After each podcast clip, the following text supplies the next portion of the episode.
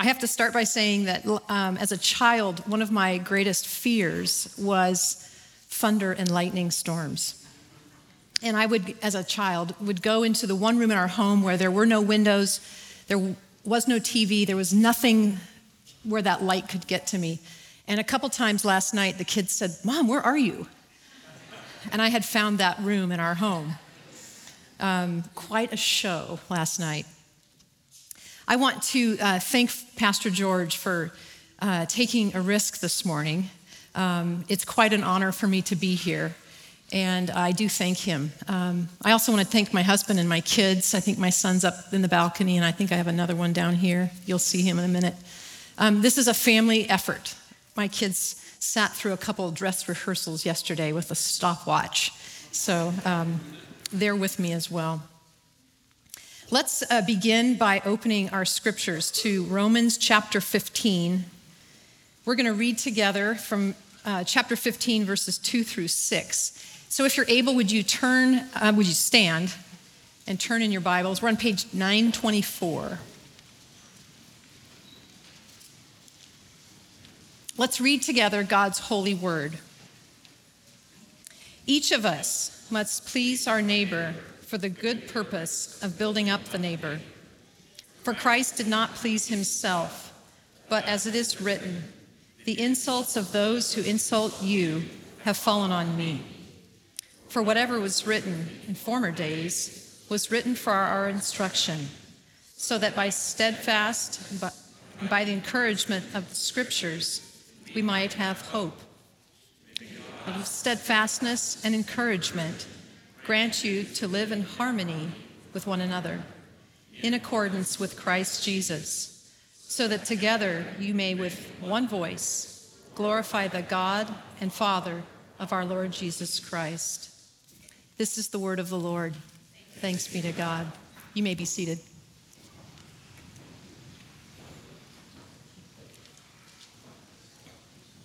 Paul is concluding uh, his letter to the Christian church in Rome, and this first chapter, this first part of chapter 15, is really a continuation of chapter 14, as Paul addresses the argument among believers regarding what Christians can eat and drink.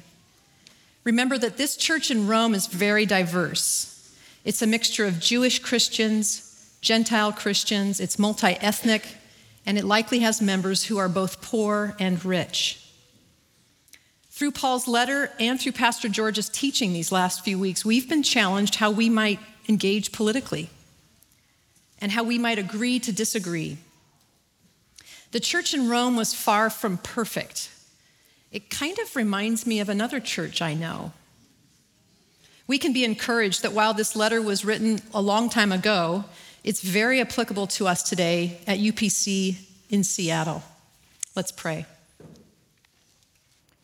Father, Son, and Holy Spirit, may the words that I speak today and the thoughts that we are thinking be pleasing to you. You are our rock and our Redeemer. Amen. Well, it was 2014, December, um, I think it was December 1st or 2nd. I had met a friend in New York City for the long weekend after Thanksgiving, for a girls' weekend. We walked through Manhattan we ate at great restaurants. We watched a Broadway show. We did Christmas shopping. And we even rented uh, Lime bikes and rode down Fifth Avenue. That was before they came to Seattle, so they were a novelty. On Monday, we had planes to catch out of Newark, New Jersey. And our plan was to take the subway from our hotel to Penn Station and from there take the train to Newark. Well, our first challenge was getting our suitcases down the subway steps because there was no elevator. Our bags were overloaded with Christmas presents and gifts that we had exchanged. Um, but the, the real problem became, we became aware of um, my friend had a broken wrist and I had a bad knee. So imagine what we were like as we clunked our bags down the steps one at a time to the subway station. Sweaty and out of breath, we waited for the subway. And when the train car arrived, it was absolutely packed. We laughed out loud and squeezed on board. It was the first, it was the end of the first workday after a long holiday weekend, and it was raining outside. so there were even more people in the subway. There was absolutely no room in this train car. We were literally wedged together like this with business people and other commuters. And as the train jostled, they protected us from falling over. We looked more than a little inept. We were disoriented, tired, and clearly not seasoned New Yorkers. We were tourists. At Penn Station, we emptied out of the subway car and tried to figure out where to catch the train to Newark. We needed to descend yet another set of stairs, again, clunking our bags down each step. All of a sudden, I felt my bag lift. At first, I thought, oh, great, someone is stealing my bag. but when I looked up, I saw that a very large man had a hold of my bag in one hand and my friend's bag in the other. And he carried them down the steps. He didn't really fit the thief profile, so we let him do that. We got to the bottom of the steps and we thanked him and we reached for our bags. He said, Oh no, I'll help you get the train you need. I'm headed that way too. He continued to carry both of our bags and led us through the underground maze. At one point, I said to him, Are you an angel? He laughed. We exchanged names, and I learned that he had played football, defensive line for UCLA. That explained his size. This guy was a giant, I mean, huge. As we parted ways, my friend and I were overwhelmed with gratitude. We were so th- thankful for the help, direction, and kindness from this businessman. I was beyond encouraged there seemed to be something different about this big man. Why would he do this? Why would he lift two very heavy bags and walk through a very busy train station, all for two strangers? This was something beyond. There, there, was something in his actions that went beyond kindness. Our burden was lifted. We were given clear direction and experienced genuine kindness. These acts reminded me of someone else that I know, Jesus. Did this big football player, businessman, know Jesus too? I think this is what the Apostle Paul is challenging the Roman Christians to consider to look beyond their own interests or their own understanding and to seek out a friend that they might please, a believer whose faith they might build up. Before we think about the idea of pleasing, let's be reminded of Paul's motivation. Remember that Paul was called Saul and was a Jewish leader, a Pharisee. His job was to examine and to judge how and when his fellow Jews were not following the letter of the law. Oh, he knew the law better than anyone and was quick to point out fault in his brothers. Hey, you can't do that. You can't say that. You can't eat that. Saul was enraged by those Jews among him who were claiming Jesus is Messiah. And he became the chief prosecutor against this new Jesus believing community. Saul took great pleasure in insulting, persecuting, and even watching over the killing of Christians. Do you remember how Saul, how Jesus got Saul's attention while Saul was hunting believers? As Saul traveled to Damascus, he was blinded for three days. And during this time, God allowed him to see the truth about Jesus. He is the Messiah, the Son of God, the one who fulfills the law, the one for whom the Jews had been waiting. Jesus didn't come to call Paul a sinner, a murderer, all of which are true. No, in his grace, Jesus said, Let me carry your bags. Let me carry your burden. You don't have to live this way. You don't have to let your critical bitterness eat you from the inside out. Paul writes in Romans 2 that in this moment he saw God's kindness, and that God's kindness led Saul to repentance. As Saul turned his life over to Jesus, he not only received a new name, Paul, he also enthusiastically joined God's mission. Imagine the surprise on, the fellow, on his fellow Jews as he starts announcing that Jesus is Messiah. Paul was fired up ready to tell anyone he met about his story and about Jesus Christ. Paul is fueled and motivated by the truth of Jesus Christ. He's given courage and the words to say by the Holy Spirit.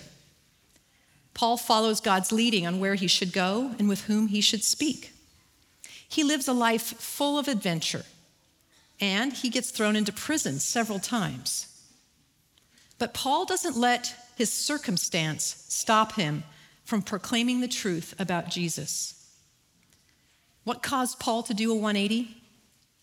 On what or on whom was Paul's life built? It was Jesus. And Paul wasn't quiet about this change in his life. No, he ran right back to the old crowd and he told them the truth. Jesus empowered and emboldened him to p- proclaim Jesus is the Messiah. He's the one. I get it now. Jesus is the foundation brick in Paul's life.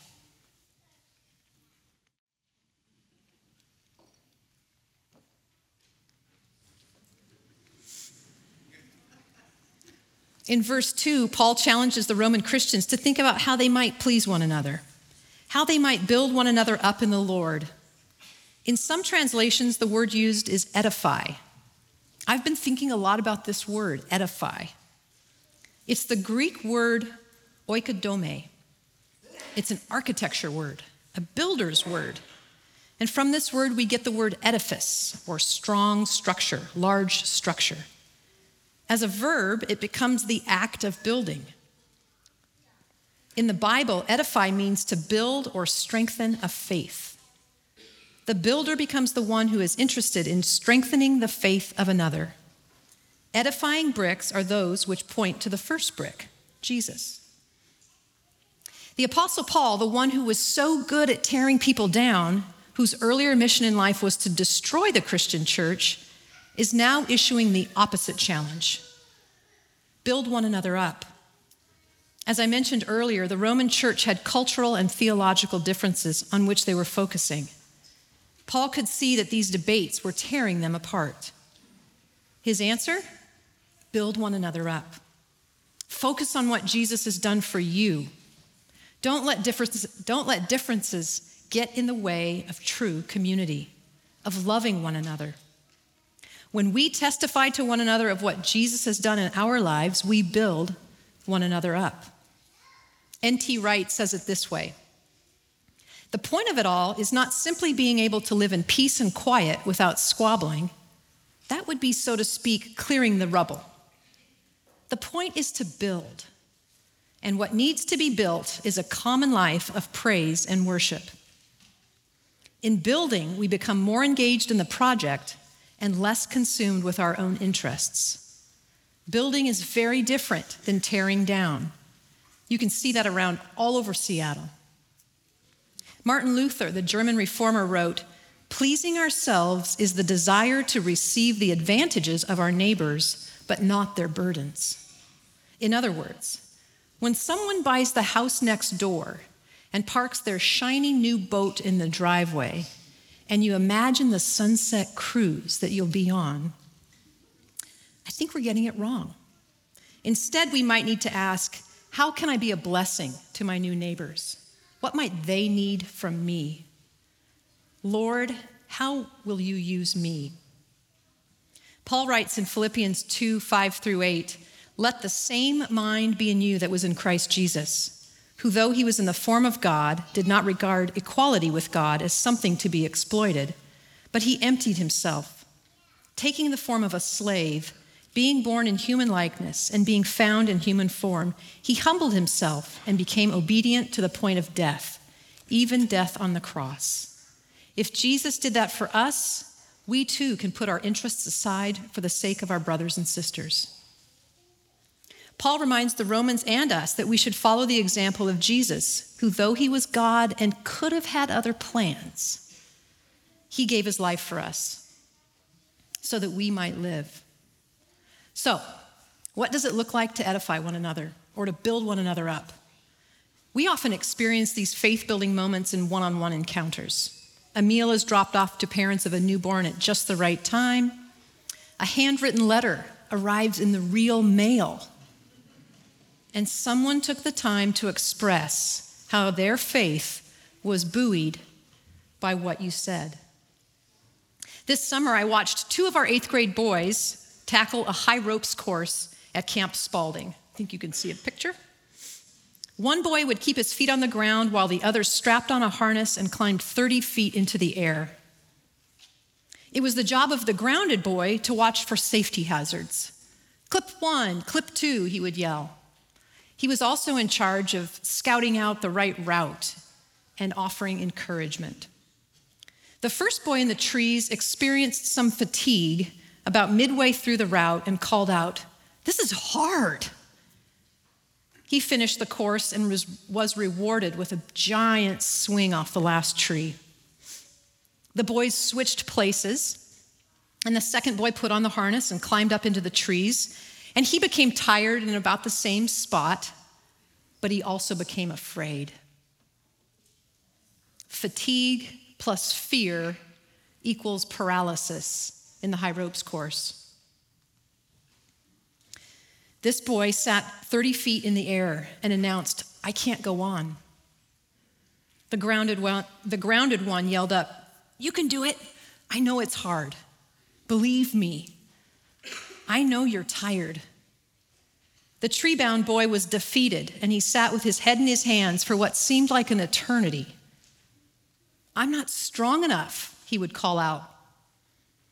On the ground, with eyes focused on his friend, the other boy yelled, You are strong enough.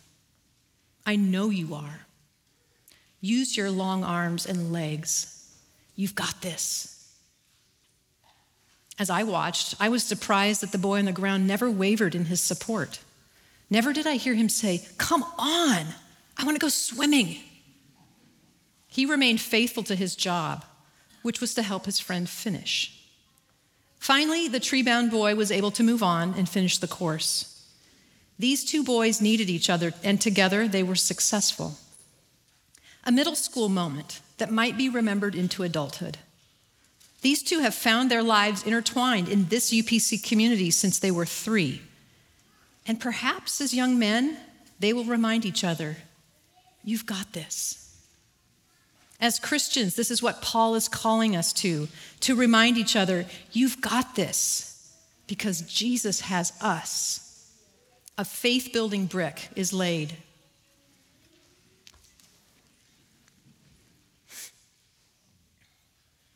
Paul quotes from the Psalms The insults of those who insult you have fallen on me. The psalmist of the Old Testament is pointing to the redeeming work of Jesus, and Paul gets it. He is demonstrating in this in this quotation that he understands that all of Scripture, the Old and the New Testament, point to the redeeming work of Jesus. Sometimes we hear insults like, You're not good enough. You're not old enough. You're not smart enough. Or you're not good looking enough. Lies we hear and tell ourselves are now lifted and carried by Jesus Christ. He takes the insults which are thrown our way Paul reiterates that the Bible is one giant reminder of God's love for us. As we read and study the Bible, we hear Jesus call us by name. We read that Jesus has come to carry our heavy baggage. Jesus has given us much to tell our neighbors. God's written word is an edifying brick in our life. Sometimes faith building moments occur in community when Christian community exercise a collective muscle. In working together to strengthen someone else, the group gets stronger as well as the one benefiting. Let me illustrate with an example that many of you have participated with. Two or three times a year, groups of you travel to Tijuana, Mexico to build houses for people that you've never met. You, the building team, take your eyes off of yourself and you work together to pour cement, frame walls and windows, put on a roof and siding, paint the exterior, and hang a locking door. The new owners are overwhelmed. They're receiving a gift that they have waited years for, something they couldn't do for themselves. In the key ceremony, you watch the whole, how the Holy Spirit communicates the love of Jesus through the eyes in the circle. And there is a reminder of a gift that we didn't deserve a reminder of Jesus' love for us. A hope brick is laid.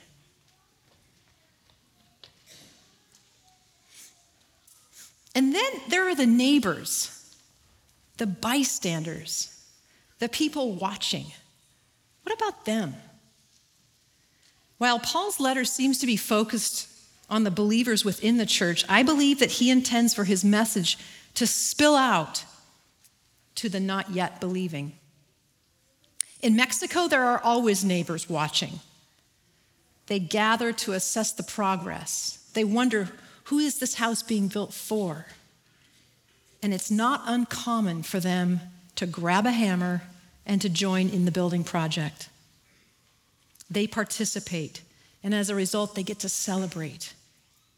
They are drawn in, and maybe a faith brick is laid in their life too. This summer, you commissioned a group of high school students and leaders for a week of mission and service in Jackson, Mississippi. I see you, Ashley. One of the groups that we served with is called We Will Go, a team of missionaries called to a very poor and rough part of the city. There they live in community and focus on meeting the needs of their neighbors. And here's what one of the missionaries named Mariah wrote on her Facebook page just a couple weeks ago.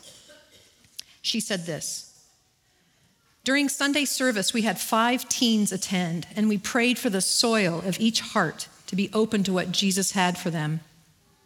Immediately following the service, I sat with our teens. I looked at a 13 year old boy and I saw someone who is in a season of finding out who God has created him to be. And he's simply choosing who he wants to become. I said, Hey, Anthony, I love you. He was very quick to look me in the eye and say, Miss Mariah, I know you do. I tried to be just as quick and I said, How do you know? His response filled me with hope. I know because y'all tell me that y'all love me every day. And y'all show me that y'all love me every day. This time last year, Anthony would question our love for him every time we told him those three words I love you. Why do you say that? Why do you do that? I left dinner I left dinner encouraged by a 13 year old boy who is learning to receive and choosing to grow. We know it's the love of Jesus that changes hearts. Jesus is drawing people to himself every single day, she writes. Be persistent in love.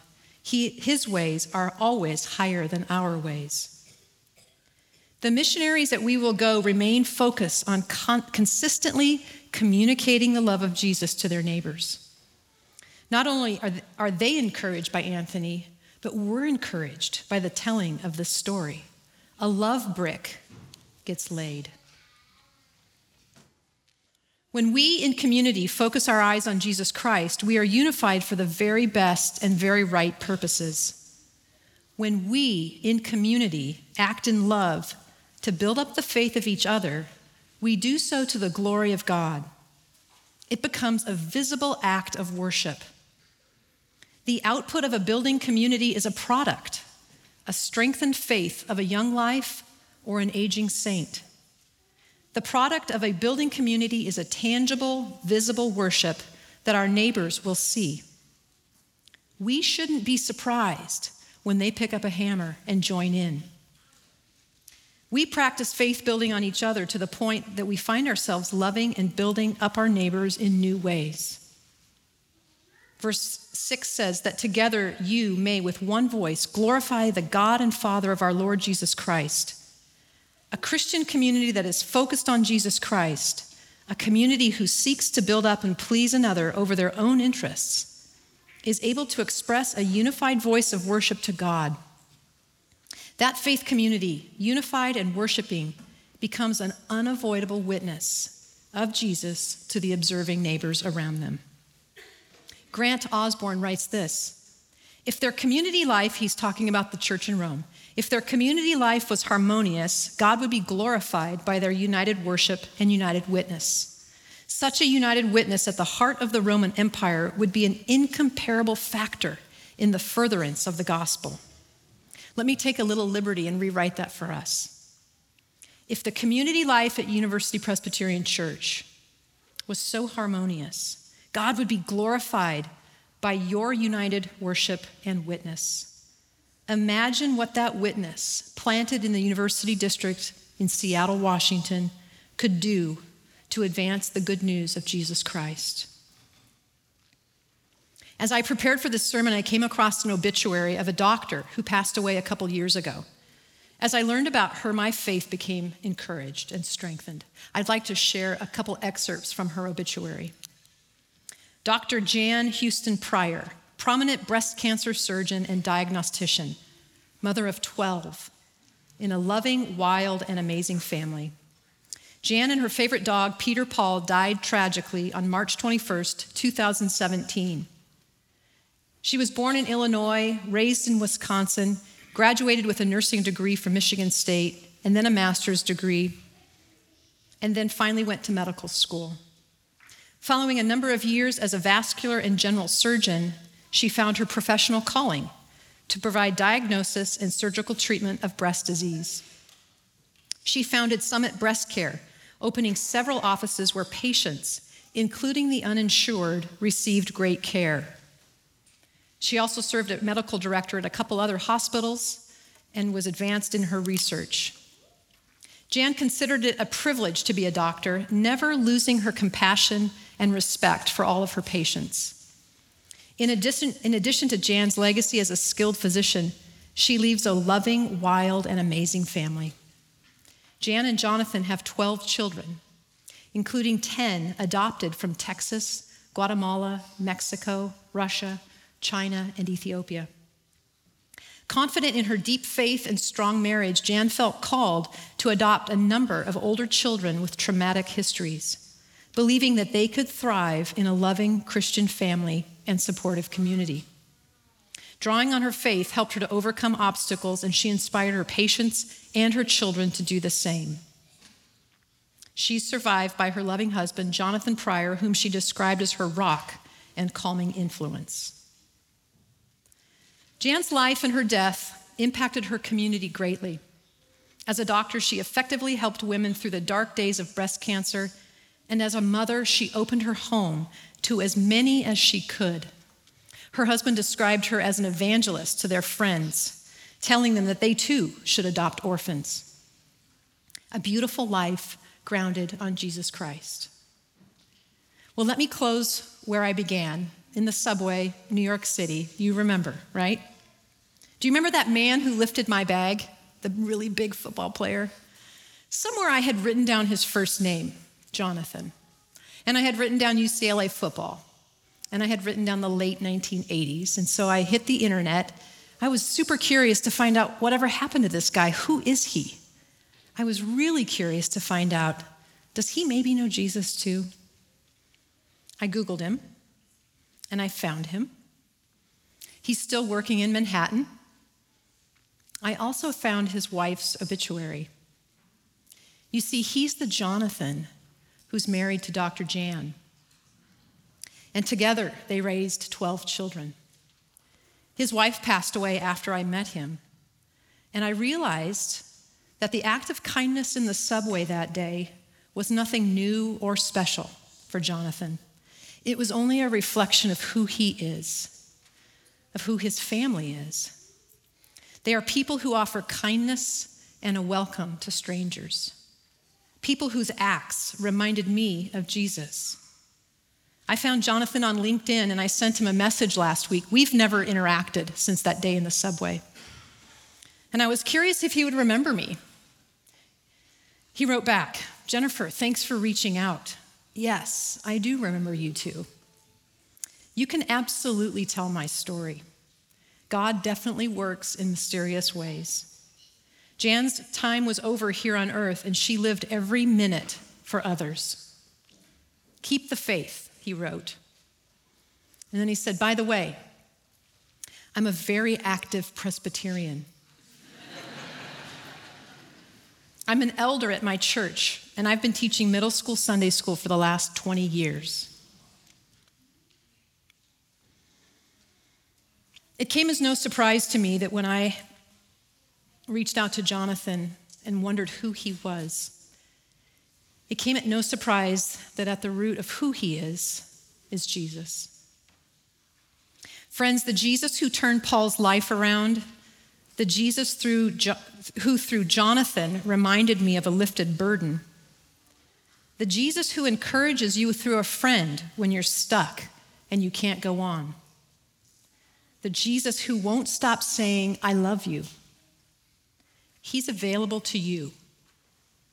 And if you don't have a Jesus brick laid in your life, you can begin building today. As we pray, you can ask that Jesus take your burden, and He will. He's strong enough, He's willing, and He will lay a foundation in your life that will give you life. A burden will be lifted, and a brick will be laid. And if you pray and ask Jesus into your heart today, would you please tell someone?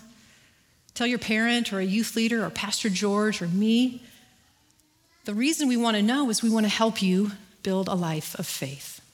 Let's pray. Jesus, we thank you for this opportunity to hear your word, written so long ago by a man whose life you changed. We believe these words today are for us. We believe your kindness comes alongside of us in crowded subways, at school, at work, and in all those chaotic places in our life. Thank you for grabbing our heavy, our heavy bags. Thank you for taking our sin, our burden, the lies we tell ourselves, and replacing them with your love and your grace.